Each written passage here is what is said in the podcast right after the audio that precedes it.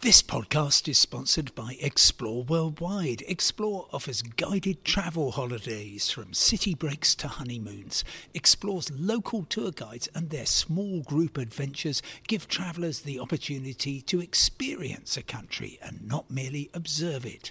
Whether it's a food and drink tour in the hilltop towns of Tuscany or a walking tour in the rice fields of Vietnam, Explore puts their trust in the quality of their local tour leaders so you get a better insight into your holiday destination.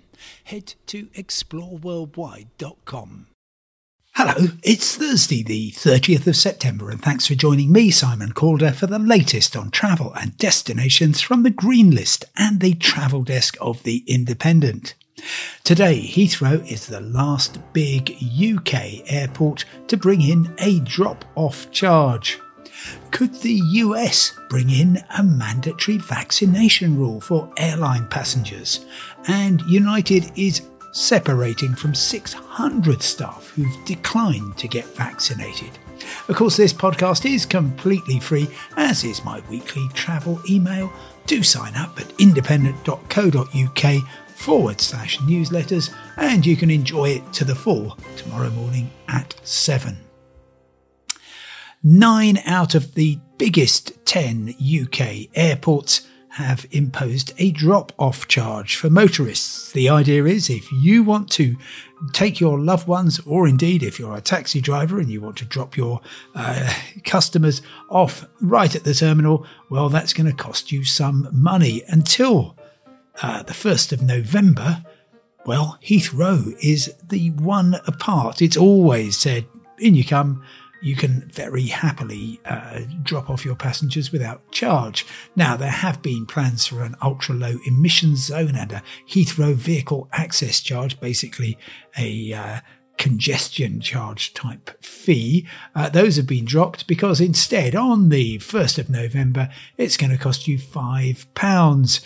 Now, they're going to be using automatic number plate recognition. So if you, you won't see any warning signs, you won't see any barriers. Well, you probably see some warning signs, but basically, you have to pay your £5 fee um, uh, either in advance or after you've left, but um, you have to do it pretty quickly.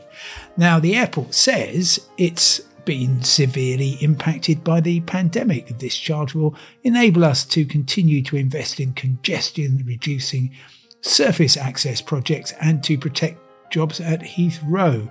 Um, they say it will also mean that uh, they can reduce airport related traffic. Yes, you can pay your £5, they say, in advance on the day you drop off or by midnight the next day.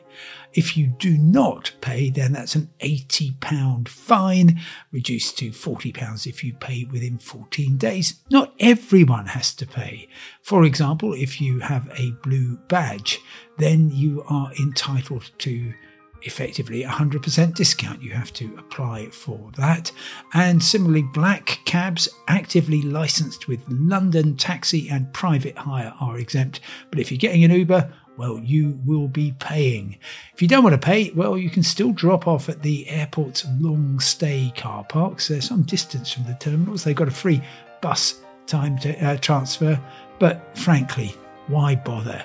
Um, wherever you are coming from, there's probably decent public transport, and of course, in particular, to and from central London, you can save um, well a third on the drop-off charge. The normal f- fare is three pounds thirty if you pay with contactless or an Oyster card.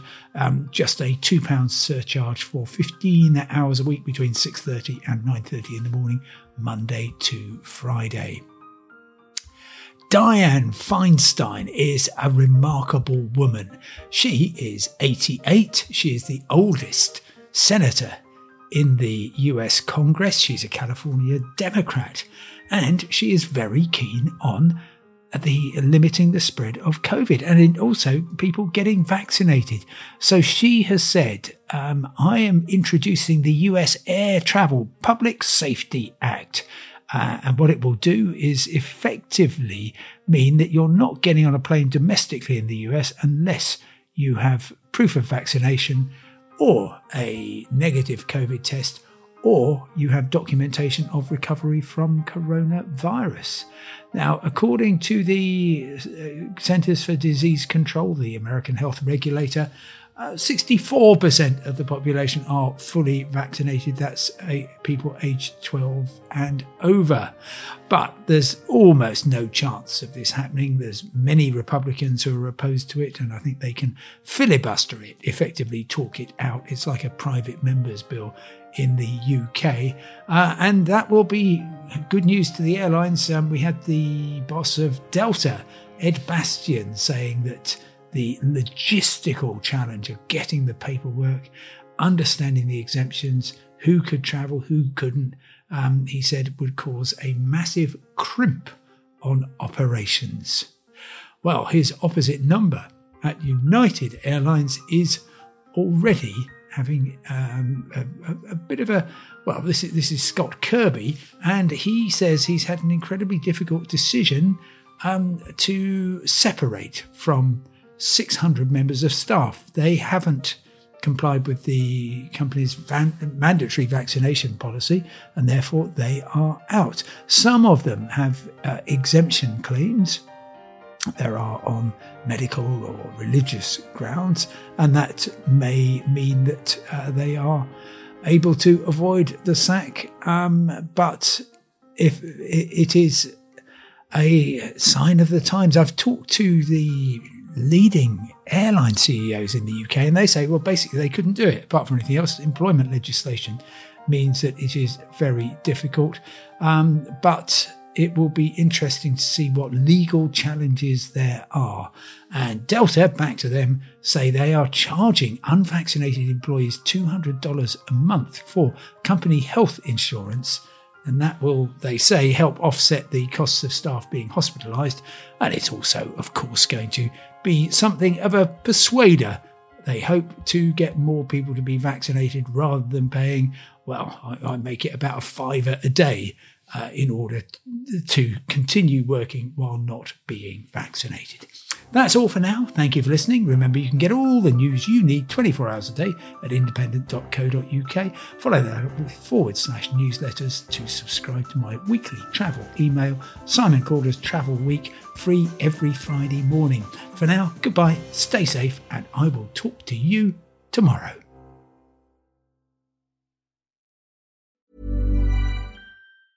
Mom deserves the best, and there's no better place to shop for Mother's Day than Whole Foods Market. They're your destination for unbeatable savings, from premium gifts to show-stopping flowers and irresistible desserts. Start by saving 33% with Prime on all body care and candles. Then get a 15-stem bunch of tulips for just $9.99 each with Prime. Round out Mom's menu with festive rosé, irresistible berry chantilly cake, and more special treats. Come celebrate Mother's Day at Whole Foods Market.